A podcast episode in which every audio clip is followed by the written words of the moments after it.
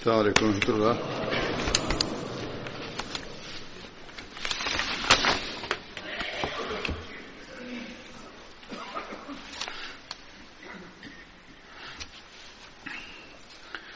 أشهد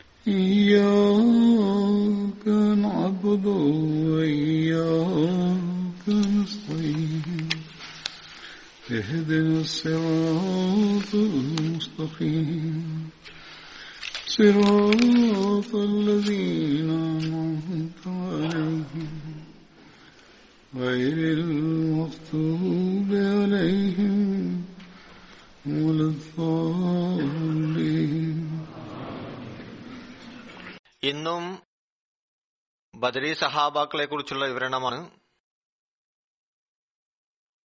വിവരിക്കപ്പെടുന്ന സഹാബാക്കളിൽ ആദ്യത്തെ പേര് ഹസ്രത് ആമിർ ബിൻ സലമ എന്നാണ്. ഹസ്രത് ആമിർ ബിൻ സലമ അമർ ബിൻ സലമ എന്നും അറിയപ്പെടുന്നുണ്ട്. അദ്ദേഹത്തിന്റെ ബന്ധം ബലി ഗോത്രവുമായിട്ടാണ്. ബലി അറേബ്യയിലെ പൗരാണിക ഗോത്രമായ ഖുദ്ഹായുടെ ഒരു ശാഖയാണ്. അത് യമൻ പ്രദേശത്താണ് താമസിക്കുന്നത്. അതിന്റെ അടിസ്ഥാനത്തിൽ അമിർ ബിൻ സലമ ബിൻ ബലി എന്നും പറയപ്പെടുന്നു. അതത് ആമിർ അൻസാറുകളുടെ സഖ്യകക്ഷി ആയിരുന്നു. അതത് ആമിർ ബിൻ സലമ ബദർ ഉഹദ് യുദ്ധങ്ങളിൽ പങ്കെടുക്കുവാനുള്ള ഭാഗ്യം ലഭിച്ചു. അടുത്ത സഹാബിയുടെ പേര് ഹസരത് അബ്ദുല്ല ബിൻ സുറാക്ക എന്നാണ്.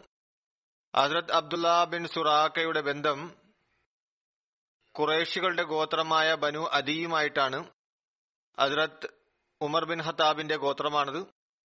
ഹസരത്ത് അബ്ദുല്ല ബിൻ സുറാക്കയുടെ പരമ്പരയിലെ അഞ്ചാമത്തെ തലമുറയിൽ റിഹ എന്നു പേരുള്ള വ്യക്തിയിലൂടെ ഹസരത്ത് ഉമറിനോടും പത്താം തലമുറയിൽ കാബ് എന്നു പേരുള്ള വ്യക്തിയിലൂടെ നിംസുല്ലാ അലൈഹി സ്വലമുമായി ഇവരുടെ പരമ്പര കുടിച്ചിരുന്നു. അത് അബ്ദുല്ല ബിൻ സുറാക്കയുടെ പിതാവിന്റെ പേര് സുറാക്ക ബിൻ മുഅത്തമിർ എന്നും അദ്ദേഹത്തിന്റെ മാതാവിന്റെ പേര് അമാ ബിന്ദ് അബ്ദുല്ല എന്നുമായിരുന്നു. അദ്ദേഹത്തിന്റെ സഹോദര പേര് ജൈനബ് സഹോദരൻ അമർ ബിൻ സുറാക്ക എന്നുമാണ്. അത് അബ്ദുല്ല ബിൻ സുറാക്കയുടെ ഭാര്യയുടെ പേര് ഉമൈമ ബിന്ദ് ഹാരിസ് എന്നാണ്. അവരിലൂടെ മകൻ അബ്ദുല്ല ജനിച്ചു. ചരിത്ര ഗവേഷകരിൽ അധിക പേരും അദ്ദേഹം ബദർ യുദ്ധത്തിൽ പങ്കെടുത്തതായി പറയപ്പെടുന്നു. എന്നാൽ ചുരുക്കം ചിലർ എഴുതുന്നു ബദറിൽ പങ്കെടുത്തിരുന്നില്ല ഉഹദ് യുദ്ധത്തിലും അതിനുശേഷവുമുള്ള യുദ്ധങ്ങളിലും പങ്കെടുത്തിരുന്നു എന്നാണ്. എന്നിരുന്നാലും അധിക പേരുടെയും നിഗമനമനുസരിച്ച് ഹസ്രത്ത് അബ്ദുല്ലായും അദ്ദേഹത്തിന്റെ സഹോദരൻ ആമിർ ബിൻ സുറാക്കായും ബദർ യുദ്ധത്തിൽ പങ്കെടുക്കുവാൻ അവസരം ലഭിച്ചവരാണെന്ന് മനസ്സിലാകുന്നു. ഹസ്രത്ത് അബ്ദുല്ലായുടെ പരമ്പരയിൽ നിന്ന് Amar Usman bin Abdullah Syed Ayyub bin Abdurrahman എന്നിവരെ കുറിച്ചും നിവേദനം ലഭിക്കുന്നുണ്ട്. അബ്ദുല്ല ബിൻ അബൂബക്കർ വിവരിക്കുന്നു അതിൽ അബ്ദുല്ല ബിൻ സുറാക്ക തന്റെ സഹോദരൻ അതിലത്ത് അമീറിനോടൊപ്പം മക്കയിൽ നിന്ന് മദീനയിലേക്ക് ഹിജ്രത്ത് ചെയ്തു. രണ്ടുപേരും അതിലത്ത് Rifa bin Abdul Abdullah bin Abdul മുൻസിറിന്റെ അടുക്കലാണ് താമസിച്ചത്. ഹജറത് അബ്ദുല്ല ബിൻ സുറാക്ക അതിർത്ത് ഉസ്മാന്റെ ഖിലാഫത്ത് കാലഘട്ടത്തിൽ മുപ്പത്തഞ്ച് ഹിജിരിയിൽ വഫാത്തായി. അതത് അബ്ദുല്ല ബിൻ സുറാക്ക നിവേദനം ചെയ്യുന്നു. നബിസല്ലാഹു അലൈഹി തിരുമേനി പറഞ്ഞു തസാഹറു വലൗലിൽ മാ അത്താഴം കഴിക്കുക അത് വെള്ളം കൊണ്ടാണെങ്കിലും ശരി. അതായത് അത്താഴം കഴിക്കുക എന്നത് നിർബന്ധമാക്കപ്പെട്ടിരിക്കുന്നു. ഇനി അടുത്തതായി വിവരിക്കുന്ന സഹാബിയുടെ പേരാണ് ഹസ്രത് മാലിക് ബിൻ അബു ഹൌലി. ഹസ്രത് മാലിക് ബിൻ അബു ഹൌലിയുടെ ബന്ധം ബനു ഹിജുമായിട്ടാണ് അത് ഖുറേഷിയുടെ ഗോത്രമായ അബു അബീ ബിൻ കാബിന്റെ സഖ്യകക്ഷിയായിരുന്നു. അബു ഖൌലി അദ്ദേഹത്തിന്റെ പിതാവിന്റെ വിളിപ്പേരായിരുന്നു പിതാവിന്റെ പേര് ആമർ ബിൻ സുഹൈർ എന്നായിരുന്നു. ഹസ്രത് മാലിക്കിന്റെ പേര് ഹിലാൽ എന്നും പറയപ്പെടുന്നു. ഹസ്രത് ഉമർ മക്കയിൽ നിന്ന് മദീനയിലേക്ക് ഹിജറത്ത് ചെയ്തപ്പോൾ ആ സമയത്ത് ഉമർ അള്ളാഹുനുവിന്റെ കുടുംബത്തിനോടൊപ്പം അതിനകത്ത് മാലിക്കും അദ്ദേഹത്തിന്റെ സഹോദരൻ ഹൌലിയും പങ്കെടുത്തിരുന്നു. ഹസരത് മാലിക് അദ്ദേഹത്തിന്റെ സഹോദരൻ ഹൌലിയോടൊപ്പം ബദർ യുദ്ധത്തിൽ പങ്കെടുത്തു. മറ്റൊരു നിവേദന പ്രകാരം ബദർ യുദ്ധത്തിൽ അസരത് ഹൌലിയെ തന്റെ രണ്ട് സഹോദരന്മാർ അസരത് ഹിലാൽ അതായത് അസരത് മാലിക് ഹസ്രത് അബ്ദുള്ള എന്നിവരോടൊപ്പമാണ് പങ്കെടുത്തത്. ഹസ്രത്ത് ഉസ്മാൻ അള്ളാഹിന്റെ ഖിലാഫത്ത് കാലഘട്ടത്തിൽ ഹസരത്ത് മാലിക് ബിൻ ഹൌലിയുടെ വഫാത്ത് സംഭവിച്ചു. അടുത്തതായി വിവരിക്കുന്ന സഹാബിയുടെ പേര് ഹസ്രത് വാക്കിദ് ബിൻ അബ്ദുള്ള ഹസ്രത് വാക്കിദിന്റെ പിതാവിന്റെ പേര് അബ്ദുള്ള ബിൻ അബ്ദ് മനാഫ് എന്നായിരുന്നു. അദ്ദേഹത്തിന്റെ ബന്ധം ബനു തമീം ഗോത്രവുമായിട്ടാണ്. ഹസരത് ഖാലിദ് ഖുലാബ് ബിൻ തുഫേലിന്റെ സഖ്യകക്ഷിയായിരുന്നു. മറ്റൊരു നിവേദന പ്രകാരം അദ്ദേഹം കുറേശികളുടെ ഗോത്രമായ ബനു അദീ ബിൻ കാബിന്റെ സഖ്യകക്ഷിയായിരുന്നു. അസർ അബൂബക്കർ റഹത്തലാൻഹുവിന്റെ തബ്ലീഗ് മുഖേന ആരെല്ലാമാണ് ഇസ്ലാം സ്വീകരിച്ചത് ചരിത്രത്തിലും സിറത്തിൽ നിന്നും നമുക്ക് മനസ്സിലാകുന്നു. അതിൽ ഇദ്ദേഹവും പങ്കെടുത്തിരുന്നു. അസത് വാഖിദ് നബിസല്ലാ അലൈഹി സ്വലം തിരുമേനി ദാറുൽ അർക്കമിലേക്ക് പുറപ്പെടുന്നതിന് മുമ്പ് തന്നെ ഇസ്ലാം സ്വീകരിച്ചിരുന്നു. ദാറുൽ അർക്കം എന്തായിരുന്നു എന്നതിനെക്കുറിച്ച് ഞാൻ അല്പകാലം മുമ്പ് വിവരിച്ചിരുന്നു. ചുരുങ്ങി നിലയിൽ ഇവിടെ വിവരിക്കാം. നബിസല്ലാ അലൈഹി സ്വലം തിരുമേനിക്ക് മക്കയിൽ ഒരു തബ്ലീഗ് കേന്ദ്രം സ്ഥാപിക്കണം എന്ന ചിന്തയുണ്ടായി. അതിൽ മുസ്ലിങ്ങൾ ഒരുമിച്ച് കൂടുകയും നമസ്കരിക്കാനായും മറ്റുള്ള പരിപാടികളും ചെയ്യുന്നതിന് വേണ്ടി യാതൊരു തടസ്സവും കൂടാതെ സമാധാനത്തിൽ അവരവരുടെ തർബീയത്ത് കാര്യങ്ങളെക്കുറിച്ച് നബിസുല്ലാ അലൈഹി സ്വലമിൽ നിന്ന് മാർഗദർശനങ്ങൾ കരസ്ഥമാക്കുന്നതിന് വേണ്ടി ഇത്തരത്തിൽ ഇസ്ലാമിന്റെ പ്രചരണം സുഗമമായി മാറുന്നതിനായി. ഈ ഒരു കൂടി ഒരു കെട്ടിടത്തിന്റെ ആവശ്യം നേരിട്ടു. അത് കേന്ദ്രമായി മാറുകയും വേണം. അങ്ങനെ നബ്സല്ലാ അലൈവല്ലം ഒരു നവമുസ്ലിം അർക്കം ബിൻ ആർബൈ അർക്കമിന്റെ വീട് ഇഷ്ടപ്പെട്ടു. അത് സഫാ കുന്നിന്റെ താഴ്വരയിലായിരുന്നു. അതിനുശേഷം മുസ്ലിങ്ങൾ അവിടെ ഒരുമിച്ച് കൂടുകയും അവിടെ നമസ്കരിക്കുകയും ചെയ്തിരുന്നു. സത്യാന്വേഷികൾ നബിസല്ലാ അലൈഹിസ്ലം തിരുമേനിയുടെ സമീപത്ത് വരുമ്പോൾ അവിടെ വെച്ചാണ് അവിടുന്ന് ഇസ്ലാമിന്റെ തബ്ലീഗ് അവരോട് ചെയ്തിരുന്നത്. അത് കാരണം ഈ കെട്ടിടം ചരിത്രത്തിൽ പ്രത്യേകമായ സ്ഥാനം കരസ്ഥമാക്കിയിരിക്കുന്നു ദാറുൽ ഇസ്ലാം എന്ന പേരിലും പ്രസിദ്ധമാണ്. നബിസല്ലാ അലൈഹിസ്ലം തിരുമേനി ഏകദേശം മൂന്ന് വർഷക്കാലം ദാറെ അർക്കമിൽ പ്രവർത്തിച്ചു. അതായത് നുബൂവത്തിന് നാലാം വർഷം അവിടുന്ന് അതിനെ കേന്ദ്രമാക്കി. ആറാം വർഷത്തിന്റെ അവസാനം വരെ അവിടുന്ന് തന്റെ തബ്ലീഗ് പ്രവർത്തനങ്ങളും അവിടെ തുടർന്നുകൊണ്ടിരുന്നു. ചരിത്രകാരന്മാർ എഴുതുന്നു ദാരു അർക്കമിൽ ഇസ്ലാം സ്വീകരിച്ചവരിൽ അവസാനത്തെ വ്യക്തി ഹജ്രത് ഉമർ ആയിരുന്നു. അദ്ദേഹം ഇസ്ലാം സ്വീകരിച്ചതോടെ മുസ്ലിങ്ങൾക്ക് കൂടുതൽ ശക്തി ലഭിച്ചു. അവർ ദാറുൽ അർക്കമിൽ നിന്ന് പുറത്തു വന്ന് തുറന്ന നിലയിൽ തബ്ലീഗ് ചെയ്യുവാൻ തുടങ്ങി. ഹജ്രത് ഉമർ മഖയിൽ നിന്ന് മദീനയിലേക്ക് ഹിജ്രത്ത് ചെയ്തപ്പോൾ ആ സമയത്ത് അദ്ദേഹത്തിന്റെ കുടുംബങ്ങൾക്ക് പുറമെ ഹജറത് വാക്കിദും അദ്ദേഹത്തോടൊപ്പം ഉണ്ടായിരുന്നു. ഹജറത് വാക്കിദ് മക്കയിൽ നിന്ന് മദീനിലേക്ക് ഹിജ്രത്ത് ചെയ്തപ്പോൾ ഹജറത് റിഫാ ബിൻ അബ്ദുൽ മുൻസിറിന്റെ അടുത്താണ് താമസിച്ചത്. പിന്നീട് നബ്സല്ലാ തിരുമേനി ഹസരത്ത് വാക്കിദിനും ഹസരത് ബിഷർ ബിൻ ബറായുടെയും ഇടയിൽ സാഹോദര്യ ബന്ധം സ്ഥാപിച്ചു. ഹസരത് വാക്കിദ് ബദർ ഉഹദ് ഖന്തക് ഉൾപ്പെടെ എല്ലാ യുദ്ധങ്ങളിലും റസൂലുല്ലാ സലാഹു അലൈഹി സ്വലമിനൊപ്പം പങ്കെടുത്തു. നബിസല്ലാ അലൈഹി സ്വലം തിരുമേനി ഹജറത്ത് അബ്ദുല്ല ബിൻ ജഹഷിന്റെ നേതൃത്വത്തിൽ ഒരു സൈന്യത്തെ അയച്ചപ്പോൾ അതിൽ ഹജറത്ത് വാക്കിദും അംഗമായിരുന്നു. ഈ ഏറ്റുമുട്ടലിൽ അവിശ്വാസികൾപ്പെട്ട ഒരാൾ അമ്ര ബിൻ ഹജറമി വധിക്കപ്പെട്ടു. അയാളെ വാക്കിതാണ് കൊലപ്പെടുത്തിയത്. ഇസ്ലാമിൽ ആദ്യമായി വധിക്കപ്പെട്ട മുഷ്രിഖായിരുന്നു അയാൾ. അങ്ങനെ യുദ്ധത്തിൽ ആദ്യമായി ഒരു മുഷ്രിഖിനെ കൊലപ്പെടുത്തിയ മുസ്ലിമായി ഹസരത് വാക്കിദ്. ഈ ഏറ്റുമുട്ടലിന്റെ വിശദീകരണം ഹസരത് അബ്ദുല്ല ബിൻ ജയ്ഷിന്റെ വിവരണത്തിൽ മുമ്പ് ഞാൻ വിവരിച്ചതാണ്. ഹസരത് വാക്കിദ് ഹസരത് ഉമറിന്റെ ഖിലാഫത്ത് കാലഘട്ടത്തിന്റെ പ്രാരംഭത്തിൽ വഫാത്തായി. ഇനി വിവരിക്കുന്ന സഹാബിയുടെ പേര് അസ്രത് നസർ ബിൻ ഹാരിസ് എന്നാണ്.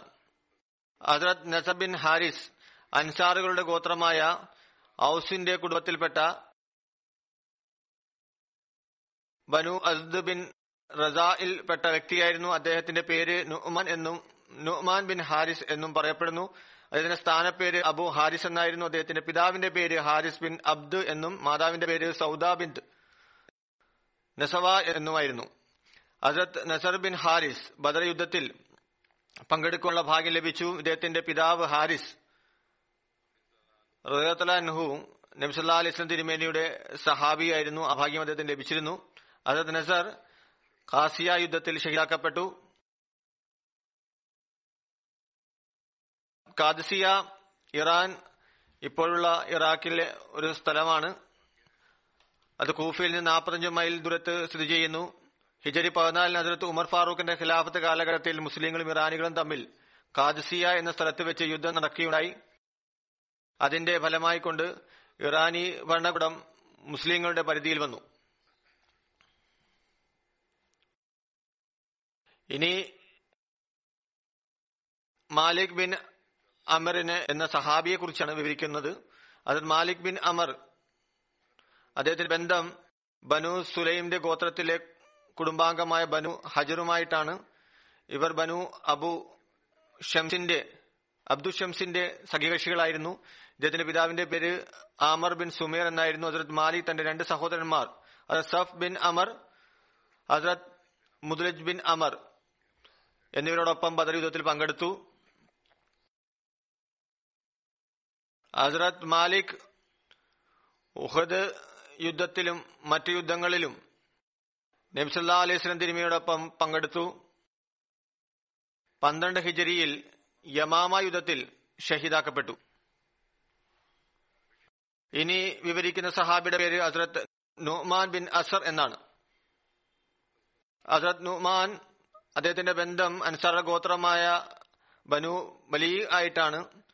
അബു മുആവിയ ഗോത്രത്തിലെ സഖ്യകക്ഷിയായിരുന്നു. അദ്ദേഹത്തിന് ലൈക് ബിൻ അൻസ് എന്നും പറയപ്പെടുന്നു. അതുപോലെ തന്നെ അദ്ദേഹം നുമാൻ ബിൻ ഹാരിസ് എന്ന പേരിലും അറിയപ്പെടുന്നു. അത് നുമാൻ ബിൻ അസർ ഒന്നാം അഖബ ബദർ പോലുള്ള എല്ലാ യുദ്ധങ്ങളിലും റസുല്ലാ സുല്ലാ അലൈഹി സ്വലമും തിരുമേനിയോടൊപ്പം പങ്കെടുത്തു. ഇദ്ദേഹത്തിന്റെ ഷഹാദത്ത് യമാമ യുദ്ധ ദിവസം സംഭവിച്ചു. മറ്റു ചിലരുടെ അഭിപ്രായ പ്രകാരം അദ്ദേഹം നബ്സുല്ലാ അലൈഹി സ്വലമിയുടെ വഫാത്തിന് ശേഷം മതപരിത്യാഗികളുമായി നടന്ന യുദ്ധത്തിൽ ഹുലൈദ് ആണ് നൂമാനെ ഷഹീദാക്കിയത്. അടുത്തതായി വിവരിക്കുന്ന സഹാബിയുടെ പേരാണ് ഹസരത്ത് ഉവൈ ബിൻ സായിദ എന്നാണ്. ഹസരത്ത് ഉവൈ ബിൻ സായിദയുടെ ബന്ധം ഔസ് ഗോത്രത്തിന്റെ ശാഖയായ ബനു അമർ ബിൻ ഔഫുമായിട്ടാണ്. ഹസരത്ത് ഉവൈ ബിൻ ഉഖബ ഒന്നാം ബയ്യത്തെ ഉക്കുബയിലും രണ്ടാം ബയ്യത്തെ ഉക്കുബയിലും പങ്കെടുത്തിരുന്നു. സിറത്തുൽ ഹാത്തമ നബിയിലെ ഉദ്ധരണിയുടെ അടിസ്ഥാനത്തിൽ ഒന്നാം ബയ്യത്തെ അക്ബയ്ക്ക് മുമ്പ് മദീനയിലെ അൻസാറുകളുടെ ഒരു സംഘം നംസുല്ലാലിസ്ലം തിരുമേനിയിൽ വിശ്വസിച്ചിരുന്നു. അവരുടെ എണ്ണം ആറാണ്. മറ്റു ചില നിവേദനങ്ങളിൽ അത് എട്ടെന്നും പറയപ്പെടുന്നു. അതിൽ ഉവൈദ് ബിൻ സയ്യിദായും ഉൾപ്പെടുന്നു. കുബക്കാത്തുൽ കുബറയുടെ അടിസ്ഥാനത്തിൽ മദീനിലേക്കുള്ള ഹിജ്റത്തിന് ശേഷം റസുല്ലാ സല്ലാ അലൈഹി സ്വലം അസരത്ത് ഉബൈദ് ബിൻ സൈദയും അസരത്ത് ഉമറും മറ്റൊരു നിവേദന അടിസ്ഥാനത്തിൽ ഹസരത്ത് ഹാത്ത് ബിൻ അബി ബൽത്തയുമായി സാഹോദര ബന്ധം സ്ഥാപിച്ചു. അത് അബ്ദുല്ല ബിൻ ജുബൈർ വിവരിക്കുന്നു. അദ്ദേഹം നബ്സല്ലാ അലൈഹി സ്വലം ഇപ്രകാരം പറയുന്നത് കേട്ടു. ഉബൈ ബിൻ സായദ അള്ളാഹുവിന്റെ ദാസന്മാരിൽ വെച്ച് എത്ര നല്ല ദാസനാണ്. അദ്ദേഹം സ്വർഗവാസികളിൽ ഉൾപ്പെടുന്നു. മറ്റൊരു നിവേദനത്തിന്റെ അടിസ്ഥാനത്തിൽ ഫിഹി റിജാലിൻ യുഹിബൂന അയ്യത്തഹറു വല്ലാഹു യുഹിബുൽ മുത്തഹീൻ എന്ന ഈ ആയത്ത് അവതരിച്ചപ്പോൾ നബ്സുല്ലാ അലൈഹി സ്വലം പറഞ്ഞു ഉവൈദ് ബിൻ സായിദ എത്ര നല്ല ദാസനാണ് അദ്ദേഹവും ഇവരിൽ ഉൾപ്പെടുന്നു. അതായത് ഈ ആയത്തിന്റെ തർജമ പ്രകാരമാണ് ഇതിൽ വരുന്ന ആളുകൾ പൂർണ പരിശുദ്ധി നേടണമെന്ന് ആഗ്രഹിക്കുന്നവരാണ്. അള്ളാഹു പരിപൂർണ പരിശുദ്ധി നേടുന്നവരെ ഇഷ്ടപ്പെടുന്നു. ഫിഹി റിജാലിൻ യുഹിബൂന അയതഹറു വല്ലാഹു യുഹിബുൽ മുത്തഹിരീൻ അതിർത്ത് ഉവൈദ് ബിൻ സായിദ ബദർ ഉഹദ് ഖന്തക്ക് തുടങ്ങി എല്ലാ യുദ്ധങ്ങളിലും റസൂലുല്ലാ സല്ലാ അലൈഹി സ്വലമിനോടൊപ്പം പങ്കെടുത്തു. ആസിം ബിൻ സുഹൈൽ വിവരിക്കുന്നു അദ്ദേഹം ഉബൈ ബിൻ സായദയുടെ മകൾ. ഉബൈദയോട് ഇപ്രകാരം പറയുന്നതായി കേട്ടു Hazrat Umar bin Khattab Hazrat Ubaid bin സായദയുടെ കബറിനടുത്ത് നിൽക്കുകയായിരുന്നു. അദ്ദേഹം പറഞ്ഞു ലോകത്തിൽ ഒരു വ്യക്തിയും ഇപ്രകാരം പറയാൻ സാധിക്കുകയില്ല. ഈ കബർവാസിയേക്കാൾ അയാൾ ഉത്തമനാണെന്ന്. എന്നാൽ കാരണം റസുല്ലാ സല്ലാഹു അലൈഹി സ്വലം തിരുമേനി സ്ഥാപിച്ച ഏത് കുടിയാണെങ്കിലും ശരി അതിന്റെ തണലിൽ ഉവൈദ് തന്റെ നിലം ഉറപ്പിച്ചിരുന്നു. ഒരു നിവേദനത്തിൽ വരുന്നു ജാഹ്ലിയത്തിന്റെ കാലഘട്ടത്തിൽ ഹാരിസിന്റെ പിതാവ് സുഹേൽ അതത് മുജസ്സിറിന്റെ പിതാവ് സിയാദിനെ കൊലപ്പെടുത്തി. ഇതിനുശേഷം ഒരു ദിവസം വധിക്കപ്പെട്ട വ്യക്തിയുടെ മകൻ സുഹേലിനെ കീഴടക്കി തന്റെ പിതാവിന്റെ കൊലയാളിയെ വധിക്കുകയുണ്ടായി. ഈ രണ്ട് സംഭവങ്ങളും ഇസ്ലാമിന് മുമ്പ് നടന്നവയാണ്. ഈ സംഭവമാണ് ഔസ് ഹദ്രജി ഗോത്രത്തിനിടയിലുണ്ടായ ഹുവാസ് യുദ്ധത്തിന് കാരണമായി തീർന്നത് ഇതിനുശേഷം നബിസുല്ലാ അലൈഹി സ്വലം മദീനയിലേക്ക് വന്നു. വധിക്കപ്പെട്ട രണ്ടുപേരുടെയും മക്കൾ അതായത് ഹാരിസ് ബിൻ സുഹേലും മുജസർ ബിൻ സിയാദും മുസ്ലിങ്ങളായി മാറി. അവർ ഇസ്ലാം മതം സ്വീകരിച്ചു. ഇവർ രണ്ടുപേരും ബദർ യുദ്ധത്തിൽ പങ്കെടുക്കുകയും ചെയ്തു. ഇത് എത്രമാത്രം ശരിയെന്നറിയില്ല. എന്നിരുന്നാലും ഇത് നിവേദനത്തിൽ ഉൾപ്പെടുന്നു. അതായത് ഹാരിസ് ബിൻ സുഹൈൽ അവസരം കാത്തിരുന്നു. ഇസ്ലാം സ്വീകരിച്ചതിന് ശേഷവും തന്റെ പിതാവിന് പകരമായി അതിലത്ത് മുജസ്സിറിനെ വധിക്കണം എന്ന ചിന്തയിലായിരുന്നു. എന്നാൽ അദ്ദേഹത്തിന് അത്തരത്തിലുള്ള അവസരം ലഭിച്ചിരുന്നില്ല. ഉഹദ് യുദ്ധത്തിൽ കുറേശികൾ തിരിഞ്ഞ് മുസ്ലിങ്ങളെ ആക്രമിച്ചപ്പോൾ ഹാരിസ് ബിൻ സുഹേൽ പുറകയിൽ നിന്ന് മുൻജറിന്റെ പിന്നിൽ ആയുധം പ്രയോഗിച്ചു അദ്ദേഹത്തെ ഷഹീദാക്കി. മറ്റൊരു നിവേദനത്തിൽ ഇപ്രകാരം പറയുന്നു അതിലത്ത് ഹാരിസ് ബിൻ സുഹേൽ ഖൈസ് ബിൻ സെയ്ദിനെയും ഷഹീദാക്കിയായിരുന്നു. ഹംറാവുൽ അസദ് യുദ്ധത്തിൽ നിന്ന് തിരിച്ചു വരുന്ന സന്ദർഭത്തിൽ അത് ജിബ്രീൽ അലൈഹി സ്വലാം നബ്സുല്ലാ അലൈഹി അടുത്ത് വന്ന് അങ്ങയോട് പറഞ്ഞു ഹാരിസ് ബിൻ സുഹേൽ ഇപ്പോൾ കാബയിലുണ്ട്. ഹാരിസ് ബിൻ സുഹേൽ വഞ്ചിനയിലൂടെ അതായത് മുനസിർ ഇബിൻ സിയാദിനെ കൊലപ്പെടുത്തിയിരിക്കുന്നു. നബ്സുല്ലാ അലൈഹി തിരുമീനോട് പറഞ്ഞു ഹാരിസ് ബിൻ സുഹേലിനെ മുൻസിർ ബിൻ സിയാദിന് പകരമായി വധിച്ചു കളയുക. റസൂലിൻ സുല്ലാ അലൈഹി സ്വലം ഉടൻ തന്നെ ഇത് കേട്ട് കാബയിലേക്ക് പുറപ്പെട്ടു. സാധാരണ രീതിയിൽ അവിടേക്ക് പോകാറില്ലായിരുന്നു. ആ സമയം കാബയിൽ വലിയ ചൂടായിരുന്നു. അവിടുന്ന് അവിടെ എത്തിയപ്പോൾ കാബയിൽ താമസിച്ചിരുന്ന അൻസാരി മുസ്ലിങ്ങൾ അങ്ങയുടെ അടുത്തേക്ക് വന്ന് ഒത്തുചേർന്നു. അതിൽ ഹാരിസ് ബിൻ സുഹേലും ഉണ്ടായിരുന്നു. പുതപ്പ് ധരിച്ചിരുന്നു. ഹസ്രത്ത് ഉമേർ ബിൻ സായിദ യോട് നബിസല്ലാ അലൈസ്ലം തിരുമേനിയുടെ നിർദ്ദേശപ്രകാരം കാവ മസ്ജിദിന്റെ വാതിൽ വെച്ച് ഹാരിസ് ബിൻ സുഹേലിനെ വധിച്ചു. സിറ ഹൽബിയയിൽ അദ്ദേഹത്തിന്റെ പേര് ഏത് സഹാബിയെ കുറിച്ചാണ് വിവരിക്കുന്നത്? ഉവൈബിന് പകരം ഉമേർ എന്നും എഴുതിയിരിക്കുന്നു. മറ്റ് ഗ്രന്ഥങ്ങളിൽ ഇബിനു സാദ് പോലുള്ള ഗ്രന്ഥങ്ങളിൽ അദ്ദേഹത്തിന്റെ പേര് ഉമേർ ബിൻ സായിദ എന്ന് തന്നെയാണ് എഴുതിയിരിക്കുന്നത്. മറ്റൊരു നിവേദനത്തിൽ അതായത് ഉവൈ ബിൻ സയ്യിദിനോടല്ല നിംസല്ലാ അലിസ്ലം തിരുമേനി കൊലപ്പെടുത്താനുള്ള കൽപ്പന നൽകിയത് മറിച്ച് ഒരു മുസ്ലിമിനെ വഞ്ചനയിലൂടെ വധിച്ചു. എന്ന് മാത്രമല്ല രണ്ടുപേരും മുസ്ലിങ്ങളായിരുന്നു. കൊലയ്ക്ക് പകരം കൊല എന്ന നടപടി ശിക്ഷാ നടപടി സ്വീകരിച്ചു. മറ്റൊരു നിവേദനത്തിൽ പറയുന്നത് ഹസരത് ആണ് നിംസല്ലാ അലൈഹി സ്വലം ഈ കൽപ്പന നൽകിയത്. ഒരു നിവേദനത്തിൽ ഇതും വരുന്നു. ഹസരത് ഹാരിസ് പറയുന്നു അള്ളാഹുവാണ് സത്യം ഞാൻ മുജസ്സറിനെ കൊല ചെയ്തു. അതിനർത്ഥം ഞാൻ ഇസ്ലാമെ ഉപേക്ഷിച്ചുവെന്നല്ല. അല്ലെങ്കിൽ ഇസ്ലാമിന്റെ കാര്യത്തിൽ വല്ല സംശയവും ഉണ്ട് എന്നല്ല. പിഷാജി എനിക്കൊരു ദുരഭിമാനമുണ്ടാക്കി ദുരാവേശമുണ്ടാക്കി. ഞാൻ എന്റെ പ്രവൃത്തിയിൽ നിന്ന് അള്ളാഹുവിനും അവന്റെ റസൂലിന്റെ മുന്നിൽ തൗബ ചെയ്തു മടങ്ങുന്നു. കൊലയാളിയുടെ രക്ത ഒഴുക്കി തുടർച്ചയായി രണ്ടു മാസം ഞാൻ നോമ്പ് അനുഷ്ഠിക്കുന്നതാണ് ഒരു അടിമയെ മോചിപ്പിക്കുന്നതുമാണ്. എന്നാൽ റസൂൽ സുല്ലാ അലൈഹി സ്വലം ഹാരിസിന്റെ ഈ ക്ഷമാർപ്പണത്തെ സ്വീകരിച്ചില്ല. അദ്ദേഹത്തിന് കൊലയ്ക്കുള്ള ശിക്ഷ നൽകിയുണ്ടായി. അബു ഉമർ പറയുന്നു ഇതും സിറത്തുൽ ഹൽബിയയിൽ നിന്നുള്ള ഒരു നിവേദനമാണ്. അബു ഉമർ പറയുന്നു അതിലത്ത് ഉമേർ റസൂൽ കരീം സല്ലാ അലൈഹി സ്വലാമിന്റെ ജീവിതത്തിൽ തന്നെ വഫാത്തായിരുന്നു. ഇതും പറയപ്പെടുന്നുണ്ട് മറ്റൊരു നിവേദനത്തിൽ. അബു ഉമർ തന്നെയാണ് പറയുന്നത് അദ്ദേഹത്തിന്റെ വഫാത്ത് ഉമറിന്റെ ഖിലാഫത്ത് കാലത്ത് അറുപത്തിയഞ്ച് അറുപത്തിയാറ് വയസ്സിൽ സംഭവിച്ചു. അടുത്തതായി വിവരിക്കുന്ന സഹാബിയുടെ പേര് അസദ് നുമാൻ ബിൻ സിനാൻ എന്നാണ്. അസദ് നുമാൻ ബിൻ സിനാൻ അദ്ദേഹത്തിന്റെ ബന്ധം അൻസാറുടെ ഗോത്രമായ ഹദ്രദിന്റെ കുടുംബത്തിൽപ്പെട്ട ബനു നുമാനുമായിട്ടാണ് ഇബിന് ഹിഷാം എഴുതുന്നു. ഹദ്രത് നുമാൻ ബിൻ നുമാൻ അത് മോചിപ്പിക്കപ്പെട്ട അടിമയായിരുന്നു. എന്നാൽ ഇബനു സാദ് അദ്ദേഹത്തെ ബനു ഉബൈദിക്ക് ഇബദയിൽ നിന്ന് മോചിപ്പിക്കപ്പെട്ട അടിമയാണെന്നും എഴുതിയിരിക്കുന്നു. അത് നുമാൻ ബിൻ സിനാൻ ബദർ ഉഹദ് എന്നീ യുദ്ധങ്ങളിൽ പങ്കെടുക്കുവാനുള്ള തൗഫീഖ് അദ്ദേഹത്തിന് ലഭിച്ചു. ഇനി വിവരിക്കുന്ന സഹാബിയുടെ പേര് ഹസ്രത്ത് അൻതറ മൗല സുലൈം. ഹസ്രത്ത് അൻതറ ഹസ്രത്ത് സുലൈബിൻ അമ്ര മോചിപ്പിച്ച അടിമയായിരുന്നു. ഇത് അൻതറ സുലൈമി സക്വാനി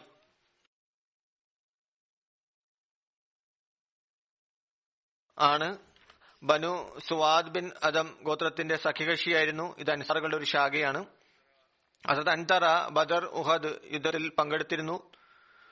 ഉഹദ് യുദ്ധത്തിൽ അദ്ദേഹം ഷഹീദാക്കപ്പെട്ടു. നൌഫൽ ബിൻ മുആവിയ ദിലിയാണ് അദ്ദേഹത്തെ ഷഹീദാക്കിയത്. മറ്റൊരു നിവേദന പ്രകാരം അദ്രത് അൻദറയുടെ വഫാത്ത് സഫീൻ യുദ്ധത്തിൽ അദ്രത് അലിയുടെ ഖിലാഫ് കാലഘട്ടത്തിൽ മുപ്പത്തിയേഴ് ഹിജരിയിലാണ് സംഭവിച്ചത്. ഇനി വിവരിക്കുന്ന സഹാബിയുടെ പേര് അദർ നുമാൻ ബിൻ അബ്ദെ അമർ എന്നാണ്. ഹസരത് നുമാൻ ബിൻ അബ്ദെ അമറിന്റെ ബന്ധം അൻസാറുകളുടെ ഗോത്രമായ ഹസദിന്റെ ശാഖ ബനു ദിനാർ ബിൻ നജാറുമായിട്ടാണ്. അദ്ദേഹത്തിന്റെ പിതാവ് അബ്ദ ബിൻ മസൂദ് എന്നും മാതാവിന്റെ പേര് സുവേർ ബിൻ കൈസ് എന്നുമാണ്. അതത് നുമാൻ ബിൻ അബ്ദെ അമർ ബദർ ഉഹദ് യുദ്ധങ്ങളിൽ പങ്കെടുത്തു. ബദർ യുദ്ധത്തിൽ അദ്ദേഹത്തിന്റെ സഹോദരൻ ഇസാ ബിൻ അമറും അദ്ദേഹത്തോടൊപ്പം പങ്കെടുത്തിരുന്നു. അസത് നുമാൻ ബിൻ അബ്ദെ അമർ ഉഹദ് യുദ്ധത്തിൽ ഷഹാദ് സ്ഥാനം കരസ്ഥമാക്കി. അസത് നുമാൻ ഇസ്ഹാഖ് ഇവരുടെ കൂടെ ഒരു മൂന്നാമത് സഹോദരനും കൂടി ഉണ്ടായിരുന്നു. അദ്ദേഹത്തിന്റെ പേര് കുത്തുബ എന്നായിരുന്നു. അദ്ദേഹത്തിനും നബ്സുല്ലാ അലൈഹി സ്വലമയുടെ സഹാബിയാകുവാനുള്ള ഭാഗ്യം ലഭിച്ചിരുന്നു. ബിയുടെ മഹമൂന സംഭവത്തിൽ ഹസരത് കുത്തുബയുടെ ഷഹാത്ത് സംഭവിച്ചു. മുഹദ് ബിൻ സഅദ് ബിൻ അബി വക്കാസിൽ നിന്നുള്ള നിവേദനം പറയുന്നു റസുല്ലാ സല്ലാ അലൈഹി സ്വലം ബനു ദിനാറിന്റെ ഒരു സ്ത്രീയുടെ അടുത്തുകൂടി കടന്നു പോയപ്പോൾ അവരുടെ സഹോദരൻ ഭർത്താവ് പിതാവ് റസൂസല്ലാ അലൈഹി ഉഹദ് യുദ്ധത്തിൽ പങ്കെടുത്തിരുന്നു. അവരെല്ലാവരും ഷഹീദാകുകയും ചെയ്തു. അതിന്റെ അനുശോചനം അവരോട് അറിയിച്ചപ്പോൾ അവർ ചോദിച്ചു റസൂൽ സല്ലാ അലൈഹി തിരുമയുടെ അവസ്ഥ എന്താണ്? ആളുകൾ പറഞ്ഞു അല്ലയോ ഇന്നയാളുടെ മാതാവേ താങ്കൾ സുഖത്തിലല്ലേ? അലഹമില്ല അങ്ങനെ തന്നെയാണ്. ഏത് രീതിയിലാണ് നിങ്ങൾ ഇഷ്ടപ്പെടുന്നത്? ആ സ്ത്രീ മറുപടി നൽകി എന്നെ കാണിക്കുക. ഞാൻ അദ്ദേഹത്തെ കാണാൻ ആഗ്രഹിക്കുന്നു. പിന്നെ റസൂഖൻ സല്ലാ അലൈഹി സ്വലമിന്റെ നേരെ ആംഗ്യം കാണിച്ചുകൊണ്ട് ആ സ്ത്രീയെ കാണിച്ചു കൊടുത്തു. അവർ നബി സല്ലാ അലൈഹി കണ്ടു പറഞ്ഞു എല്ലാ പ്രയാസങ്ങളും അദ്ദേഹം ഉണ്ടെങ്കിൽ അത് നിസ്സാരമാകുന്നു. മറ്റൊരു നിവേദനത്തിൽ ഈ സ്ത്രീയുടെ മകന്റെ ഷഹാദിനെ കുറിച്ചും പറയപ്പെടുന്നുണ്ട്. അത് അനസ് ബിൻ മാലിക് വിവരിക്കുന്നു ഉഹദ് യുദ്ധ അവസരത്തിൽ മദീനവാസികൾ വളരെയധികം പരിഭവത്തിന് അകപ്പെട്ടിരുന്നു. കാരണം മുഹമ്മദ് റസൂലുല്ലാ സല്ലാ അലൈഹി സ്വല്ലം തിരുമേനി ഷഹീദായിരിക്കുന്നുവെന്ന കുപ്രചാരണം അവിടെ പ്രചരിച്ചു. ഏതുവരെ എന്നാൽ മദീനയിലെ തെരുവുകളിൽ വിലാപയാത്രകൾ അരങ്ങേറി. ഒരു അൻസാരികളുടെ സ്ത്രീ വളരെയധികം പരിഭ്രമപ്പെട്ടുകൊണ്ട് വീട്ടിൽ നിന്ന് പുറത്തിറങ്ങി അവർ തന്റെ പിതാവ് സഹോദരൻ ഭർത്താവ് മകൻ എന്നിവരുടെ മൃതദേഹങ്ങൾ കണ്ടിരുന്നു. നിവേദകൻ പറയുന്നു എനിക്കറിയില്ലായിരുന്നു. അവർ ആദ്യം ആരെയാണ് കണ്ടത്? എന്നാൽ അവരുടെ അടുത്തുകൂടി ഈ ശവമഞ്ചങ്ങൾ കടന്നുപോയപ്പോൾ അവർ ചോദിച്ചു ഇതാരാണ്? ആളുകൾ പറഞ്ഞു ഇത് നിന്റെ പിതാവ് സഹോദരൻ ഭർത്താവ് മകൻ എന്നിവരാണ്. അവർ ചോദിച്ചു റസൂൽ കരീം സല്ലാ അലൈഹി സ്വലമിന്റെ അവസ്ഥ എന്താണ്? ആളുകൾ പറഞ്ഞു അദ്ദേഹം വന്നുകൊണ്ടിരിക്കുന്നു. അങ്ങനെ അവർ നടന്ന റസൂൽ സല്ലാ അലൈഹി സ്വലമിന്റെ അടുത്തെത്തി. അവർ നബി സല്ലാ അലൈഹി സ്വലമിയുടെ കോന്തല പിടിച്ചു. എന്നിട്ട് പറഞ്ഞു അല്ലയോ റസൂലുള്ള എന്റെ മാതാപിതാക്കൾ അങ്ങിൽ ബലിയായിരിക്കട്ടെ. അങ്ങ് സലാമത്താണെങ്കിൽ എനിക്കൊരു നഷ്ടത്തെക്കുറിച്ചും വേവലാതിയില്ല. മറ്റൊരു നിവേദനത്തിന്റെ അടിസ്ഥാനത്തിൽ ഈ സ്ത്രീയുടെ പേര് സുമേറ ബിന്ദ് അക്കദല എന്നതാണ് നൂമാൻ ബിൻ അബ്ദെ അമറിന്റെ മാതാവായിരുന്നു. അതിലത്ത് മുസ്ലിം മാവത് ഒരവസരത്തിൽ ഈ സംഭവത്തെ കുറിച്ച് വിവരിക്കുന്നു പറയുന്നു സഹാബാക്കളുടെ ധൈര്യത്തെക്കുറിച്ച് ഒരുപാട് സംഭവങ്ങൾ നമുക്ക് ലഭിക്കുന്നുണ്ട്. ഈ ഭൗതിക ലോകത്തിൽ കോടിക്കണക്കിന് ആളുകളും നൂറുകണക്കിന് രാജ്യങ്ങളും വെച്ച് ഇത്തരത്തിലുള്ള വിരലെണ്ണാവുന്ന ഏതാനും സംഭവങ്ങൾ മാത്രമാണ് ലഭിക്കുക.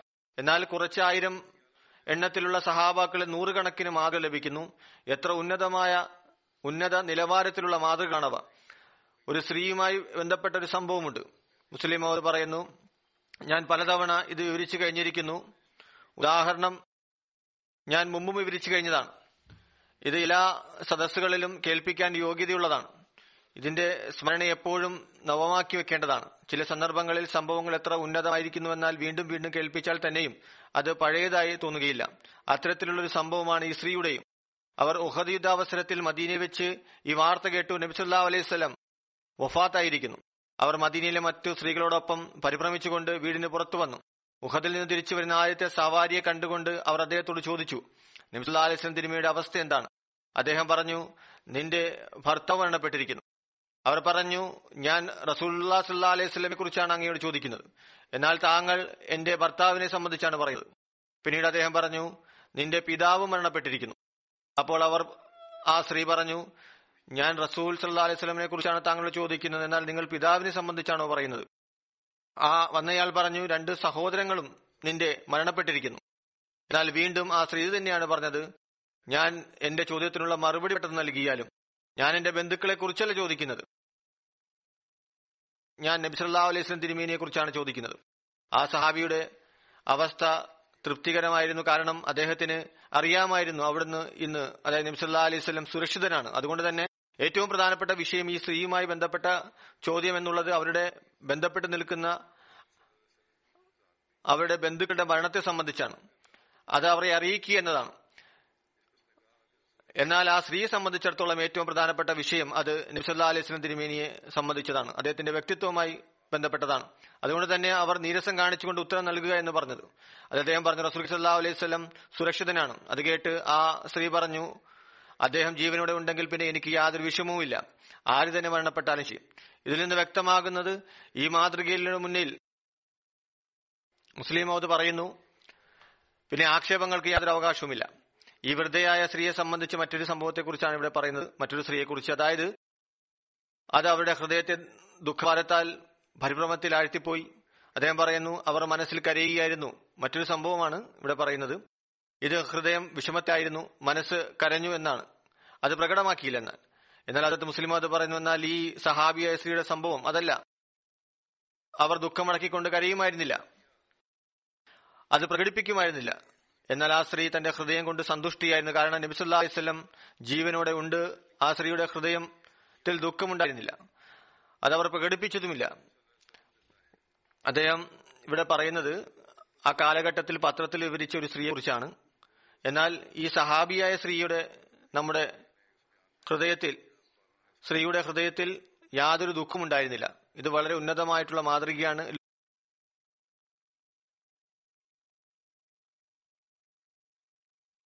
ലോക ചരിത്രത്തിന് ഇതിന് തുല്യമായത് സമർപ്പിക്കാൻ സാധ്യമല്ല. ഇങ്ങനെയുള്ളവരെ കുറിച്ച് ഇങ്ങനെ പറയാതിരിക്കാൻ എങ്ങനെ സാധിക്കും? മിൻഹും മൻ കല നെഹബഹു. ലോകത്തിലെ പിന്നെ ഏത് സമുദായമാണ്? ഏത് സമുദായത്തെക്കുറിച്ചാണ് ഇപ്രകാരം പറയാൻ സാധിക്കുക? ഹസ്രത്ത് മുസ്ലിം അത് പറയുന്നു ഞാൻ ഈ സ്ത്രീയുടെ സംഭവം വായിക്കുമ്പോൾ എന്റെ ഹൃദയം അവരോടുള്ള ആദരവും ബഹുമാനം കൊണ്ട് നിറയുന്നു. എന്റെ ഹൃദയം ആഗ്രഹിക്കുന്നത് ഞാൻ ഈ പരിശുദ്ധ സ്ത്രീയുടെ കോന്തല ചുംബിക്കുകയും എന്റെ കൈകൾ കൊണ്ട് നേത്രങ്ങളിൽ വെക്കുകയും ചെയ്യുക. കാരണം അവർ എന്റെ പ്രിയതമന് വേണ്ടി തുല്യതയില്ലാത്ത സ്നേഹപ്രകടനം കാഴ്ചവെച്ചു. പിന്നീട് ഈ സ്നേഹത്തിന്റെയും അനുരക്തിയുടെയും സംഭവം വിവരിച്ചുകൊണ്ട് മറ്റൊരു സ്ഥലത്ത് അദ്ദേഹം പറയുന്നു നോക്കുക ഈ സ്ത്രീക്ക് നബിസല്ലാ സ്വലം തിരുമേനിയോട് എത്രമാത്രം സ്നേഹാദരവാണ് ഉണ്ടായിരുന്നത്. ആളുകൾ ഒന്നിനുശേഷം മറ്റൊന്നായി പിതാവ് സഹോദരൻ ഭർത്താവ് എന്നിവരുടെ മരണത്തെക്കുറിച്ച് പറഞ്ഞുകൊണ്ടിരുന്നു. എന്നാൽ അതിന് മറുപടിയായിക്കൊണ്ട് എല്ലാ തവണയും ഇപ്രകാരം പറഞ്ഞുകൊണ്ടിരുന്നു എനിക്ക് പറഞ്ഞു തരിക നബിസല്ലാ അലൈഹി സ്വലമയുടെ അവസ്ഥ എന്താണ്? ചുരുക്കത്തിൽ അവരും ഒരു സ്ത്രീയായിരുന്നു. എന്നാൽ നബിസല്ലാ അലൈഹി സ്വല്ലമ്മയുടെ എത്രമാത്രം സ്നേഹമാണ് പ്രകടിപ്പിച്ചത്. പിന്നീട് മറ്റൊരു സ്ഥലത്ത് ഈ സംഭവത്തെ കൂടുതൽ വിവരിച്ചുകൊണ്ട് അവിടുന്ന് പറയുന്നു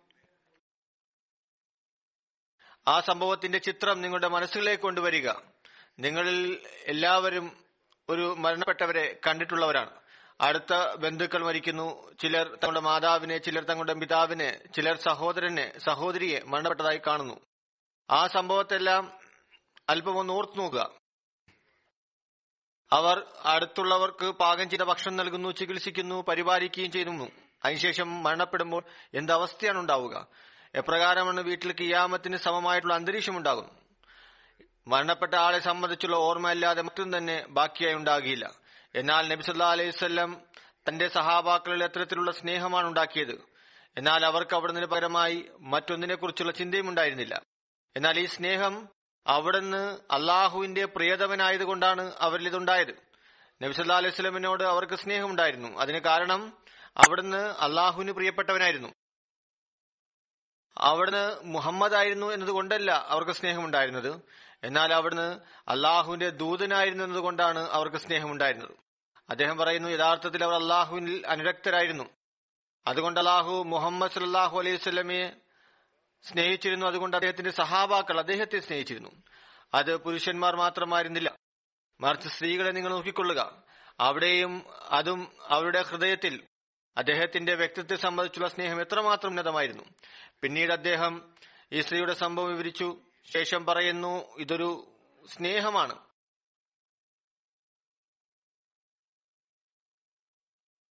അള്ളാഹു നബി സല്ലാ അലൈഹി സ്വലമിനെ സംബന്ധിച്ച് ഈ ആളുകളുടെ ഹൃദയത്തിൽ സൃഷ്ടിച്ചിരിക്കുന്നു.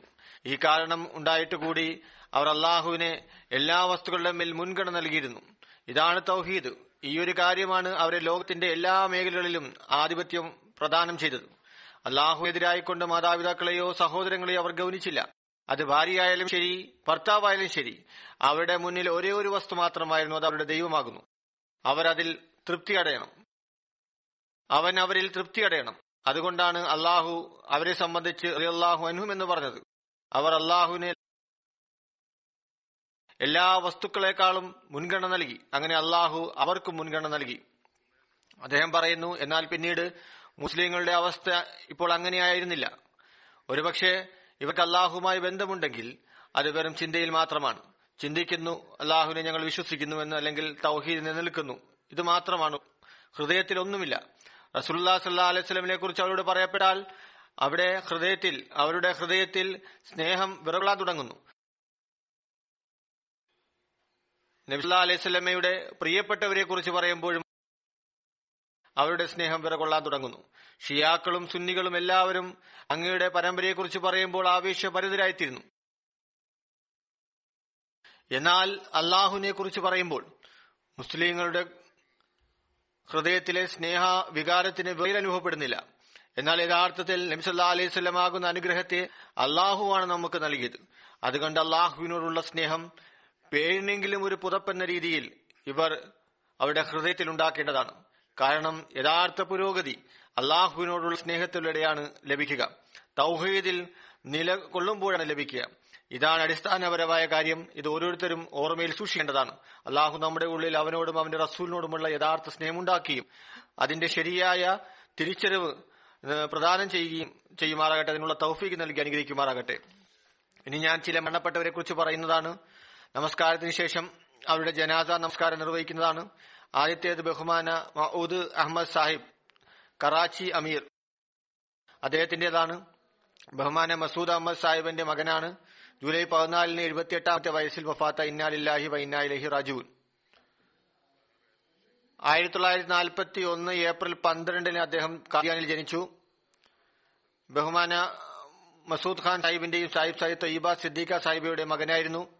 അസരത് നവാബ് മുബാറക്ക ബേഹം സാഹിബയുടെയും ഹസ്രത്ത് നവാബ് മുഹമ്മദ് അലി സാഹിബിന്റെയും മകന്റെ മകനായിരുന്നു. മീർ മുഹമ്മദ് ഇസാഖ് സാഹിബിന്റെ മകളുടെ മകനുമായിരുന്നു.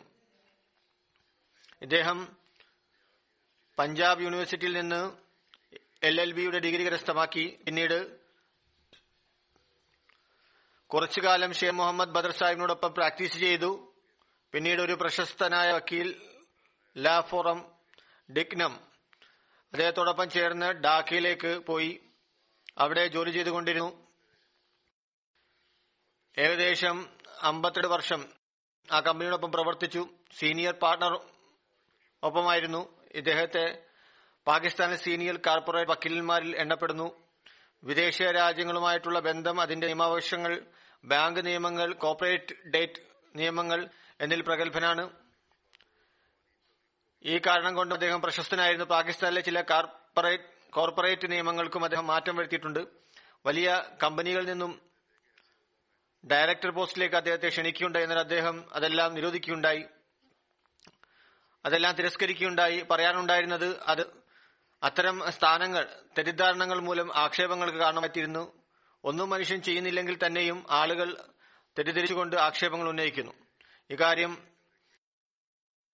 ജമാഅത്തിന്റെ ദുഷ്പേരിനും കാരണമായിത്തീരുന്നു. അതുകൊണ്ട് ഞാൻ ഇതിൽ നിന്നെല്ലാം രക്ഷയിടുകയാണ് ഭാര്യ കൂടാതെ അദ്ദേഹത്തിന് രണ്ട് മക്കളും മക്കളുണ്ട്. ഒരു മകൾ ഒരു മകനും. അതിൽ മകൻ വക്കാലത്തുമായി ബന്ധപ്പെട്ട വ്യക്തിയാണ്. മകൾ കാനഡയിൽ ഭർത്താവിനോടൊപ്പം താമസിക്കുന്നു. മകളുടെ ഭർത്താവ് അതായത് മർഹൂമിന്റെ മരുമകൻ സാഹിബ് ഷാദ മിർസ മുബാറക് അഹമ്മദ് സാഹിബിന്റെ മകളുടെ മകന്റെ മകനാണ്. മദൂദ് അഹമ്മദ് ഖാൻ സാഹിബ്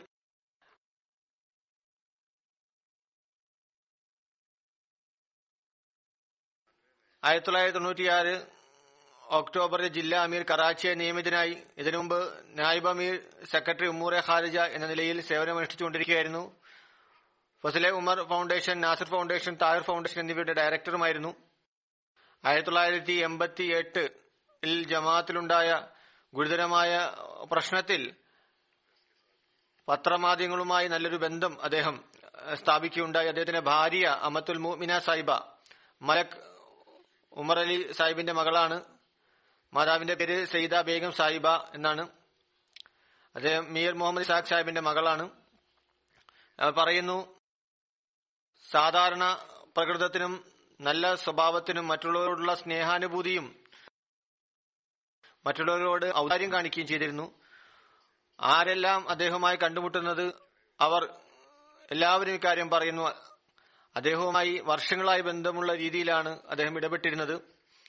അത് ജമാഅത്തിന്റെ ചെറിയ വകുപ്പ് കൈകാര്യം ചെയ്യുന്ന ഭാരവാഹിയാണെങ്കിലും ശരി. അവർ പറയുന്നു ഒരു വശവും തന്നെയില്ല. ഒരു ഭർത്താവെന്ന നിലയിൽ അല്ലെങ്കിൽ പിതാവെന്ന നിലയിൽ വല്ല കുറവും എനിക്ക് അനുഭവപ്പെട്ടിട്ടുണ്ട് എന്ന് പറയുവാൻ. ഐഡിയൽ ഭർത്താവും ഐഡിയൽ പിതാവും ഐഡിയൽ വ്യക്തിത്വത്തിന് ഉടമയായിരുന്നു. എല്ലാവരും അദ്ദേഹത്തിലൂടെ പ്രഭാവിതരാകുമായിരുന്നു. അദ്ദേഹത്തിന്റെ മകൻ മാമൂൻ അഹമ്മദ് സായി പറയുന്നു ഐഡിയൽ പിതാവായിരുന്നു. ചെറുപ്പത്തിൽ തന്നെ നമസ്കാരശീലം ഞങ്ങൾ ഉണ്ടാക്കി. ചെറുപ്രായത്തിൽ തന്നെ സുബൈ നമസ്കാരത്തിന് എന്നെ കൂടെ കൊണ്ടുപോകുമായിരുന്നു. മുതിർന്നവരെ ബഹുമാനിക്കുകയും സേവിക്കുകയും ചെയ്യണമെന്ന് ഉപദേശിക്കുമായിരുന്നു. ഞങ്ങൾ രണ്ട് സഹോദരി സഹോദരന്മാരിലും അദ്ദേഹത്തിന്റെ നമസ്കാരം വളരെ സ്വാധീനമുണ്ടാക്കിയിട്ടുണ്ട്. നമസ്കാരത്തിൽ കൃത്യത ധനത്യാഗം അതിലും അദ്ദേഹം പ്രഥമ ശ്രേണിയിലായിരുന്നു. പറയുന്നു റബുവയിൽ പോകുമ്പോൾ ബഹിഷ്തി മക്ബറ പോയിരുന്നു. സഹാബാക്കളുടെയും മരിച്ചവരുടെയും കബറുകൾ സന്ദർശിച്ചിരുന്നു.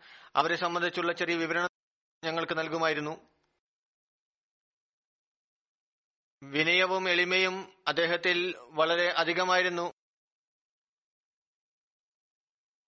ദരിദ്രായവരോട് വളരെ വിനയത്തോടെ പെരുമാറിയിരുന്നു. അതുപോലെ തന്നെ മുതിർന്ന ഏത് ഉദ്യോഗസ്ഥനെ കണ്ടുമുട്ടുന്നത് മൂലം സ്ഥാനത്തിന് ഉന്നതി ഉണ്ടാകുന്ന രീതിയിലല്ല മറിച്ചൊരു നിർക്കർഷത നിഷ്കർഷത അദ്ദേഹം പുലർത്തിയിരുന്നു. ഭാര്യ പറയുന്നു ഞാൻ തമാശ രൂപത്തിൽ അദ്ദേഹത്തോട് പറയാറുണ്ടായിരുന്നു. താങ്കൾ മറ്റുള്ളവരോട് നല്ല രീതിയിൽ പെരുമാറുന്നു എന്നാൽ വലിയ മുതിർന്ന ഉദ്യോഗസ്ഥരെ കണ്ടുമുട്ടുമ്പോൾ അപ്പോൾ താങ്കൾ അവിടെ അന്തസ് കാണിക്കാൻ തുടങ്ങും ശ്രമിക്കുന്നു. അല്ലെങ്കിൽ നവാബിയത്ത് തന്റെ മുന്നിൽ ഉണ്ടാക്കുന്നു പിന്നീട് സിന്ധിലെ തടവുകാർക്ക് വേണ്ടി പ്രത്യേകമായ നിലയിൽ പ്രവർത്തിച്ചു. ശ്രോതാക്കളുടെ കുടുംബങ്ങൾക്ക് വേണ്ടിയും അവിടെ വലിയ പ്രവർത്തനം കാഴ്ചവെച്ചു. പര്യടനങ്ങൾ നടത്തി. ഭാര്യ പറയുന്നു എന്നെയും കൂടെ കൊണ്ടുപോകുമായിരുന്നു. കുടുംബാംഗങ്ങളെ ആദരിക്കുകയും അവർക്ക് ഉപഹാരങ്ങൾ നൽകുകയും ചെയ്തു. അതിസൽക്കാരത്തിന് ശീലം അദ്ദേഹത്തിൽ അധികമായിരുന്നു. എഴുതുന്ന അധിക പേരും ഇതിനെക്കുറിച്ച് എഴുതിയിട്ടുണ്ട്. ഇദ്ദേഹത്തിന്റെ ഭാര്യയും പറയുന്നു ചില സന്ദർഭത്തിൽ പത്ത് മിനിറ്റ് മുമ്പ് ഫോൺ വരും. ഇത്രമേ അതിഥികൾ വരുന്നുണ്ട്. അവർക്ക് ഭക്ഷണം തയ്യാറാക്കുക എപ്പോഴും ഫോണിലൂടെ അറിയിപ്പ് നൽകി ഉടൻ തന്നെ അത് ഓഫ് ചെയ്യുമായിരുന്നു. കാരണം എന്തെങ്കിലും ഒഴിവ് പറയാതിരിക്കുന്നതിന് വേണ്ടി. ഖിലാഫത്തുമായി അദ്ദേഹത്തിന് അളവറ്റ ആത്മാർത്ഥയുടെ ബന്ധമായിരുന്നു. സ്നേഹത്തിന്റെയും കൂറിന്റെയും ബന്ധമായിരുന്നു. അദ്ദേഹത്തിന്റെ മകൻ പറയുന്നു എന്നോടും എന്റെ സഹോദരിയോടും എന്റെ കുട്ടികളോടും ഉപദേശിക്കാൻ ഉള്ളത് ആഴ്ചയിൽ ഒരു തവണയെങ്കിലും നിങ്ങളുടെ അവസ്ഥയെക്കുറിച്ച് ഉദൂറിനോട് പറയുന്നതിന് വേണ്ടി എഴുത്തെഴുതുക അല്ലെങ്കിൽ ഫാക്സ് ചെയ്യുക. ആ ബന്ധത്തെ അത് വർദ്ധിപ്പിക്കുക.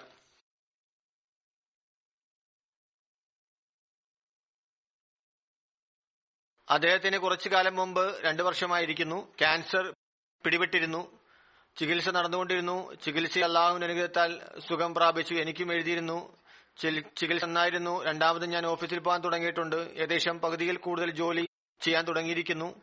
എന്നാൽ കുറച്ചു ദിവസം മുമ്പ് അദ്ദേഹത്തിന്റെ ആരോഗ്യാവസ്ഥ പെട്ടെന്ന് മോശമായി. അങ്ങനെ അദ്ദേഹത്തിന്റെ ഹൃദയമെടുപ്പ് നിലച്ച കാരണത്താൽ ജീവൻ രക്ഷിക്കാൻ സാധിച്ചില്ല. എന്നാലും അദ്ദേഹത്തിന്റെ ക്യാൻസറിന്റെ ചികിത്സ നടന്നുകൊണ്ടിരുന്ന കാലത്ത് അതിനെ സംബന്ധിച്ച് ഡോക്ടർ പറയുന്നു ഞങ്ങൾ ഈ വ്യക്തിയിൽ വളരെയധികം സ്വാധീനിക്കപ്പെട്ടിരുന്നു. ഒന്നാമതായി വളരെ ധൈര്യവും ക്ഷമയും കാണിച്ചിരുന്നു.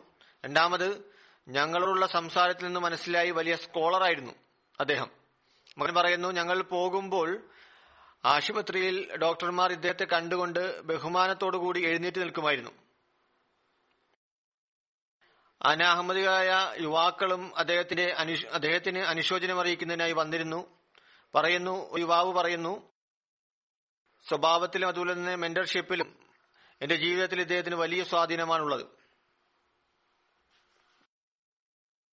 മർഹൂമിന്റെ ഭാര്യ പറയുന്നു ഒരു പ്രത്യേക ഗുണമെന്നുള്ളത് അത് ചന്ത നൽകുന്ന കാര്യത്തിൽ വളരെ കൃത്യമായിരുന്നു. പറയുന്ന ഇന്ന് വരെ വളരെ നല്ല വരുമാനമായിരുന്നു അദ്ദേഹത്തിന് ഉണ്ടായിരുന്നത്. നല്ല സാമ്പത്തിക ശേഷി ഉണ്ടായിരുന്നു. പറയുന്നു ഞാൻ ഒരിക്കലും വരുമാനത്തെക്കുറിച്ച് ചോദിച്ചിരുന്നില്ല. ചിലപ്പോൾ ഹൃദയത്തിൽ ചിന്ത വന്നാലും ചോദിക്കുവാനുള്ള ധൈര്യമുണ്ടായില്ല. ചില സന്ദർഭങ്ങളിൽ ചന്തയുടെ രസീറ്റ് ലിസ്റ്റ് കാണുമ്പോൾ ഇദ്ദേഹം എത്രയാണ് ചന്ത നൽകുന്നത് അത് മരിച്ചവർക്ക് വേണ്ടി നൽകുന്നത് അത് വലിയൊരു ലിസ്റ്റായിരുന്നു എന്നാലും എന്നോട് പറയാറുള്ളത് വീട്ടിലെ വരുമാനം കുറയ്ക്കുകയും ത്യാഗം വർദ്ധിപ്പിക്കുകയും ചെയ്യുകയാണ്. എനിക്ക് അനുഭവപ്പെടാറ് അദ്ദേഹം വരുമാനം തന്നെ കൂടുതലായി ജമാഅത്തിന് നൽകുന്നതിന് വേണ്ടിയായിരുന്നു എന്നാണ്.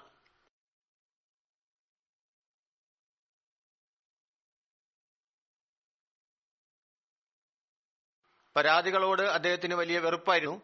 എല്ലാവരും ഇദ്ദേഹത്തെ സംബന്ധിച്ച് ഇതേ അഭിപ്രായം പ്രകടിപ്പിച്ചിട്ടുണ്ട്. ഞാനും ഇതിന് സാക്ഷിയാണ്. അദ്ദേഹത്തിന് ശക്തമായ വെറുപ്പുണ്ടായിരുന്നു. അതിനെ അതിനെ നിരാകരിക്കുമായിരുന്നു. ഭാര്യ പറയുന്നു ആരെക്കുറിച്ചും പരാതി പറയുന്നത് കേൾക്കുമായിരുന്നില്ല. കുറ്റം പറയുന്നതിനും അതും അദ്ദേഹം എതിർത്തിരുന്നു. പലതവണ അദ്ദേഹം എനിക്ക് നൽകിയ ഉപദേശം ജീവിതത്തിൽ ആരുടെ മേലും പ്രതീക്ഷ അർപ്പിക്കാതിരിക്കുക എന്തെങ്കിലും ചെയ്യുമെങ്കിൽ സ്വന്തം കഴിവ് ഉപയോഗിച്ച് ചെയ്യുക. കാരണം പിന്നീട് യാതൊരു പരാതിയും ഉണ്ടാകരുത്.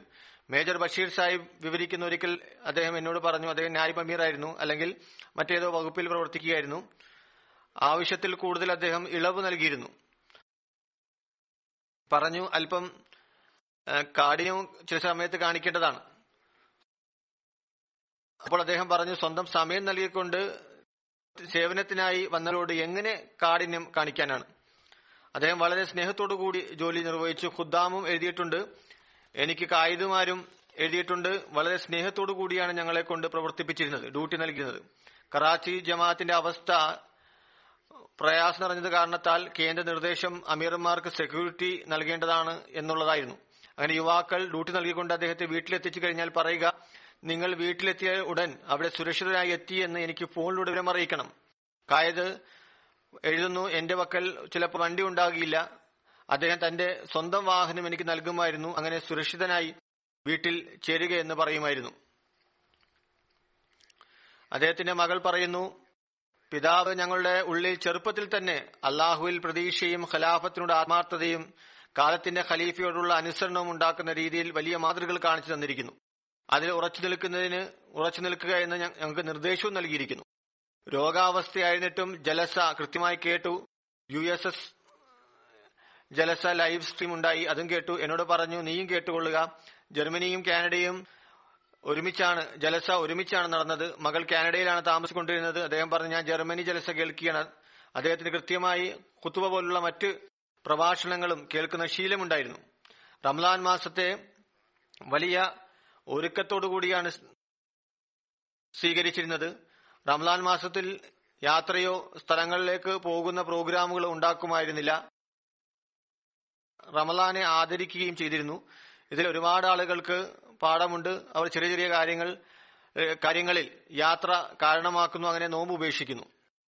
കറാച്ചിയിൽ മുമ്പുണ്ടായിരുന്ന മുറബി ഹുസൈൻ അഹമ്മദ് സാഹിബ് അദ്ദേഹത്തിന്റെ ബന്ധു കൂടിയാണ് പറയുന്നു അവിടെ മുറബിയായി ഇരുന്ന കാലത്ത് മജ്ലിസെ ആംലയിൽ ഉണ്ടാകുന്ന പ്രശ്നങ്ങൾക്ക് പരിഹാരമായി അദ്ദേഹം പറയാറ് ഇത് അള്ളാഹുവിന്റെ ജോലിയാണ്.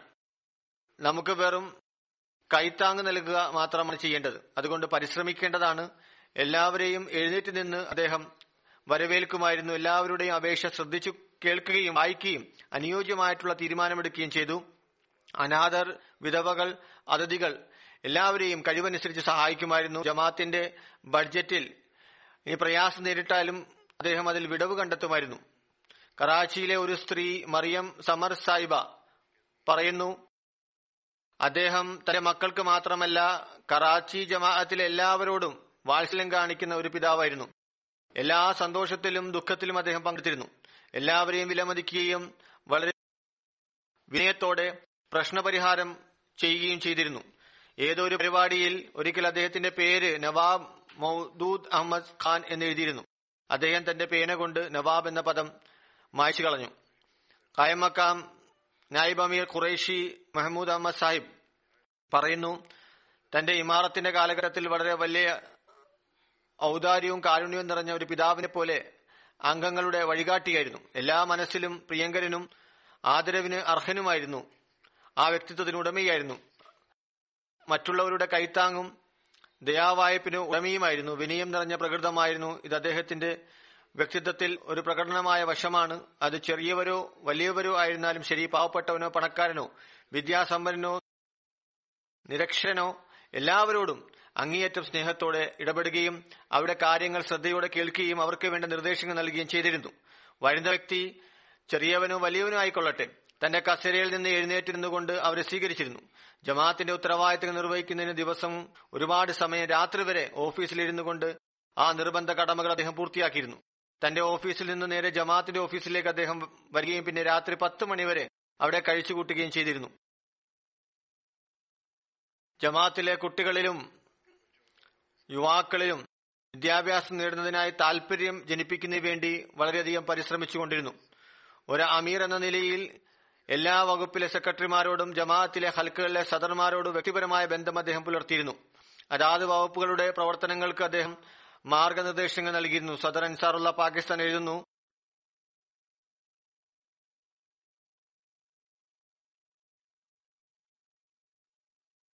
ജമാഅത്തിന്റെ തൈലീം തർബിയത്ത് മറ്റു കാര്യങ്ങളെക്കുറിച്ച് വളരെ വലിയ ചിന്തയുണ്ടായിരുന്നു.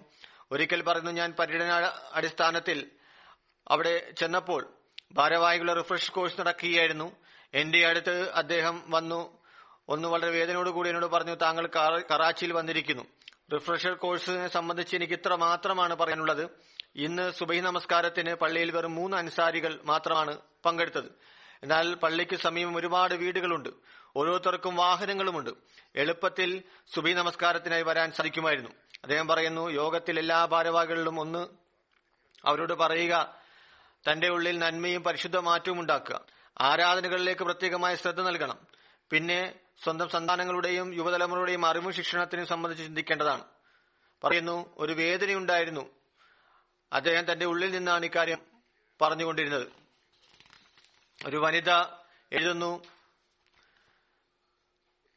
ഞങ്ങൾ ഇന്ത്യയിൽ പോകാറുണ്ടായിരുന്നു. കാദിയാനിൽ പോകുന്നതിന് വേണ്ടി. എല്ലാവരും അവരുടെ പക്കൽ അല്പാൽപ്പം ഇന്ത്യൻ കറൻസിയും ഉണ്ടാകുമായിരുന്നു.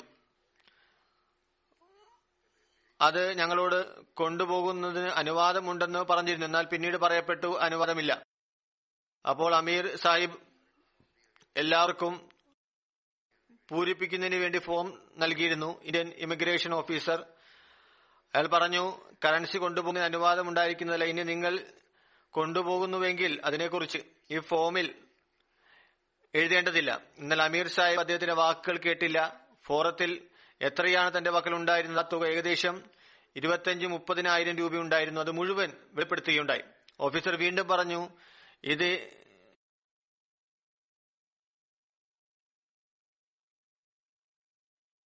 എഴുതേണ്ടതില്ല. എഴുതിയാൽ നിയമം അനുസരിച്ച് അത് പിടിച്ചു വാങ്ങേണ്ടതായി വരും. എന്നിട്ടും അദ്ദേഹം വിശ്വസ്ത കാണിച്ചുകൊണ്ട് തുക വെളിപ്പെടുത്തുകയും സന്തോഷത്തോടു കൂടി ആ തുക നൽകുകയും ചെയ്തു. പറഞ്ഞു നിങ്ങൾ തടഞ്ഞു വെച്ചുകൊള്ളുക. ഒരു തരത്തിലുള്ള ഒഴിവിൽ നിന്നും അദ്ദേഹം പ്രയോജനമെടുത്തിരുന്നില്ല. ഞാൻ മുമ്പ് പറഞ്ഞതുപോലെ യുവാക്കളും എഴുതിയിട്ടുണ്ട്. വളരെ ശ്രദ്ധ നൽകിയിരുന്നു. ഡ്യൂട്ടി നൽകുന്നവരോട് നന്ദി പ്രകടിപ്പിച്ചിരുന്നു. എപ്രകാരം എന്നാൽ ഞങ്ങൾ എന്തോ വലിയ ഔദാര്യം കാണിച്ചു എന്ന രീതിയിലുള്ള നന്ദി പ്രകടനമാണ് അദ്ദേഹം ഞങ്ങളോട് നടത്തിയിരുന്നത്. ഇംതിയാസ് ഹുസൈൻ ഷാഹിദ് സാഹിബ് എഴുതുന്നു. കറാച്ചി റിഗ് റോഡ് അമീർ ആയിരുന്നു. അദ്ദേഹത്തിന്റെ സ്വഭാവങ്ങളെ ഒരു വരിയിൽ എഴുതുകയാണെങ്കിൽ ഏതൊരു ഗുണമാണ് മുന്നിൽ വരുന്നത്? അത് എളിമയും വിനയവും ആണ്. ഖിലാഫത്തിനോട് സ്നേഹവും ജമാഅത്ത് വ്യവസ്ഥയോടുള്ള ബഹുമാനവുമാകുന്നു. പിന്നെ പറയുന്നു രണ്ടായിരത്തി പതിനാറിൽ കറാച്ചിയിൽ ഇമാറത്ത് സംവിധാനം നിലവിൽ വന്നു. അദ്ദേഹത്തെ അമീറായി നിശ്ചയിച്ചു. പറയുന്നു ഞാൻ ചെന്ന അദ്ദേഹത്തിനടുത്ത് ജില്ലാ അമീറിന്റെ അടുക്കൽ വലിയ ഭാരിച്ച ഉത്തരവാദിത്തം ഏൽപ്പിക്കപ്പെട്ടിരിക്കുന്നു എന്ന് പറഞ്ഞു. അദ്ദേഹം എന്നോട് പറഞ്ഞു ഭാരിച്ച ഉത്തരവാദിത്തം തന്നെയാണ്. എന്നാൽ എപ്പോഴും ഓർക്കേണ്ടത് അത് ഏതെങ്കിലും പ്രയാസമുണ്ടായി കഴിഞ്ഞാൽ കാലത്തിന്റെ ഖലീഫയ്ക്ക് ദുവാ അപേക്ഷിച്ചുകൊണ്ട് കത്തെഴുതുക. അള്ളാഹു പിന്നെ അനുഗ്രഹം ചൊരിയുന്നതാണ്. ഞാനും ഇതുതന്നെയാണ് ചെയ്യുന്നത്. അതുകൊണ്ട് കൃത്യമായി എല്ലാ ആഴ്ചയിലും ജുമാക്ക് മുമ്പായി എന്തെങ്കിലും പരിപാടി ഉണ്ടെങ്കിൽ അല്ലെങ്കിൽ ചന്തയുടെ വർഷാവസാനമാകുമ്പോഴും അദ്ദേഹം എനിക്ക് കത്തെഴുതാറുണ്ടായിരുന്നു.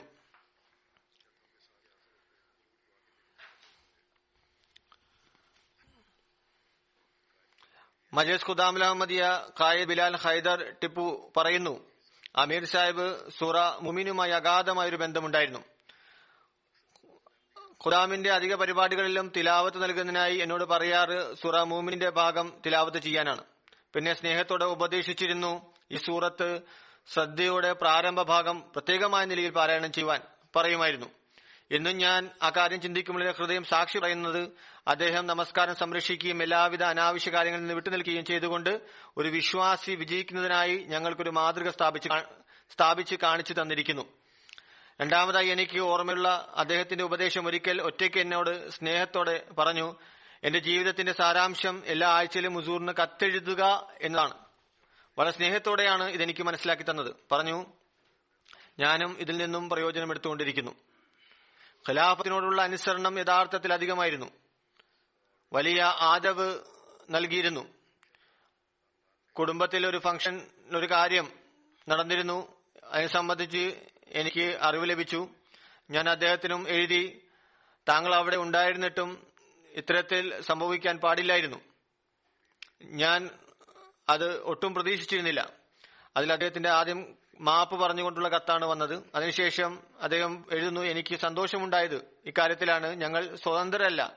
ഞങ്ങളെ ഉണർത്തുന്നതും ശിക്ഷ നൽകുന്നതുമായിട്ടുള്ള ഒരാളുണ്ട് എന്ന് പറഞ്ഞുകൊണ്ട് വലിയ നന്ദി അദ്ദേഹം എന്നോട് പറയുകയുണ്ടായി. ബന്ധത്തിൽ മുതിർന്ന ആളായിരുന്നു. ഖിലാഫത്തിന് മുമ്പ് വലിയ ബഹുമാനവും പൂർണമായിട്ടുള്ള സ്നേഹവും ഉണ്ടായിരുന്നു. ആ ബന്ധം മുമ്പുണ്ടായിരുന്നു. എന്നാൽ ഖിലാഫത്ത് ഖലീഫയായി തെരഞ്ഞെടുത്തതിന് ശേഷം അദ്ദേഹം അങ്ങേയറ്റം വിനയത്തോടെ സംവിധാനത്തെ ബഹുമാനിച്ചു. ഖലിമസി റാബിന്റെ കാലത്ത് ഞാൻ നാസറാലയായിരുന്നു. അന്നും വലിയ ആത്മാർത്ഥത അദ്ദേഹം കാണിച്ചു. ഇപ്പോഴും അദ്ദേഹം വലിയ ആത്മാർത്ഥയും സ്ഥൈര്യവും കാണിക്കുന്നു. അള്ളാഹു അദ്ദേഹത്തോട് മഹഫുറത്തോടും റഹമത്തോടും കൂടി പെരുമാറട്ടെ. അദ്ദേഹത്തിന്റെ സ്ഥാനം ഉയർത്തുമാറാകട്ടെ. അദ്ദേഹത്തിന്റെ മക്കൾക്കും അദ്ദേഹത്തിന്റെ നന്മകളെ തുടർന്ന് കൊണ്ടുപോകുവാനുള്ള തൗഫിക്ക് നൽകുമാറാകട്ടെ. രണ്ടാമത്തെ ജനാസ ഖലീഫ അബ്ദുൽ അസീസ് സാഹിബിൻ നായിബ് അമീർ കാനഡയുടേതാണ് ജൂലൈ ഒമ്പതിന് ഹൃദയസ്തംഭനം മൂലം എൺപത്തിനാലാം വയസ്സിൽ വഫാത്ത് ഇന്നാലില്ലാഹി വൈനാലി റാജുൻ. അദ്ദേഹത്തിന്റെ ബന്ധം ജമ്മു കാശ്മീരിലെ പ്രശസ്ത അഹമ്മദി കുടുംബമായ ഖലീഫ ഖലീഫയുമായിട്ടാണ് അദ്ദേഹത്തിന്റെ പിതാവ് ഖലീഫ അബ്ദുൾ റഹീം പിതാമഹൻ ഹസ്രത്ത് ഖലീഫ നൂറുദ്ദീൻ അതുപോലെ തന്നെ അതിർത്ത് ഉമർ ബക്ഷ് അദ്ദേഹത്തിന്റെ മാതാവിന്റെ പിതാവാണ്. ഈ മൂന്ന് പേരും അതിർത്ത് മസീം അലൈഹി ഇസ്ലാമിന്റെ സഹാബികളാണ്. അദ്ദേഹത്തിന്റെ പിതാവിന് ശ്രീനഗറിൽ കശ്മീരിലെ മുഹല്ല ഖാനിയാലിലെ അതിർത്ത് ഈസ അലൈഹി ഇസ്ലാമിന്റെ ഖബർ കണ്ടെത്താനുള്ള സൗഭാഗ്യം ലഭിച്ചു. ഇക്കാര്യം അസർ മസീം അലൈഹി ഇസ്ലാം വിവിധ ഗ്രന്ഥങ്ങളിൽ ഇക്കാര്യം വിവരിച്ചിരിക്കുന്നു. കാനഡ ജമാഅത്തിലെ ആദ്യകാല അംഗങ്ങളിൽ അദ്ദേഹം ഉൾപ്പെടുന്നു. ആയിരത്തി തൊള്ളായിരത്തി അറുപത്തിയേഴിൽ അദ്ദേഹം പാകിസ്ഥാനിൽ നിന്ന് കാനഡയിലേക്ക് ഷിഫ്റ്റ് ചെയ്തു. ജോലിയുടെ അടിസ്ഥാനത്തിൽ വക്കീലായിരുന്നു. പിന്നീട് അവിടെ അദ്ദേഹം ലോ ഫോറം സ്ഥാപിച്ച് പിന്നീട് ജമാഅത്തിനെ നിയമപരമായി എപ്പോഴും സഹായിച്ചുകൊണ്ടിരുന്നു. കാനഡ ജമാഅത്തിൽ അദ്ദേഹത്തിന്റെ സേവനം അമ്പത് വർഷത്തിലധികമാണ്. കാനഡയിലെ ആദ്യ നാഷണൽ സദറായിരുന്നു ആദ്യ സദർ കസാബോർഡും അവസാനം വരെ നായിബ് അമീർ കാനഡയായി സേവനം ചെയ്തുകൊണ്ടിരുന്നു. രണ്ടായിരത്തി പത്തിൽ അദ്ദേഹത്തിന് ഹജ്ജ് ചെയ്യുവാനുള്ള ഭാഗ്യം ലഭിച്ചു. അങ്ങേയറ്റം എളിമയും എല്ലാ മനസ്സുകളുടെ പ്രിയങ്കരനും പ്രസന്നവതനും പ്രശ്നം പരിക്കുവരിക്കുന്ന നന്മ നിറഞ്ഞ ആത്മാർത്ഥത പ്രകടിപ്പിക്കുന്ന മനുഷ്യനായിരുന്നു. ആരോഗ്യാവസ്ഥ മോശമായിരുന്നിട്ട് കൂടി തന്റെ കടമകൾ അവസാനം വരെ വളരെ ധൈര്യത്തോടെ നിർവഹിച്ചു. ഖലാഫത്തിനോട് ആഴത്തിലുള്ള ബന്ധവും ഖലാഫത്തിനോട് സ്നേഹവും ആത്മാർത്ഥതയും പുലർത്തിയിരുന്നു. ഇവിടുന്ന് ലഭിക്കുന്ന എല്ലാ നിർദ്ദേശങ്ങളും എപ്പോഴും അതനുസരിച്ച് വളരെ പരിശ്രമത്തോടെ അദ്ദേഹം പരിശ്രമിച്ചിരുന്നു പ്രവർത്തിച്ചിരുന്നു. അള്ളാഹുവിന്റെ അനുഗ്രഹത്താൽ അദ്ദേഹം മൂസിയായിരുന്നു. അള്ളാഹു മഹഫറത്തോടുകൂടി അദ്ദേഹത്തോട് പെരുമാറട്ടെ. കുടുംബാംഗങ്ങൾക്ക് ക്ഷമയും സ്ഥൈര്യവും പ്രദാനം ചെയ്യട്ടെ. അദ്ദേഹത്തിന് നന്മകൾ നിലനിർത്തുവാനുള്ള തൗഫീക്ക് നൽകുമാറാകട്ടെ.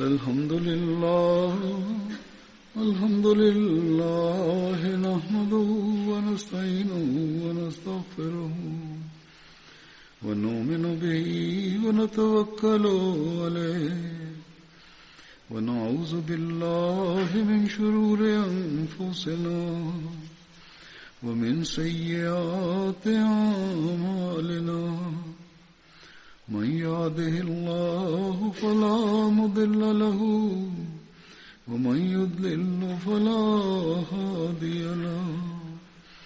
ونشهد أن لا إله إلا الله ونشهد أن محمدا عبده ورسوله. عباد الله رحمكم الله. إن الله يأمر بالعدل واللسان وإيتاء ذي القربى وينهى عن الفحشاء والمنكر والبغي يعظكم لعلكم تذكرون اذكروا الله يذكركم وادعوه يستجب لكم ولذكر الله أكبر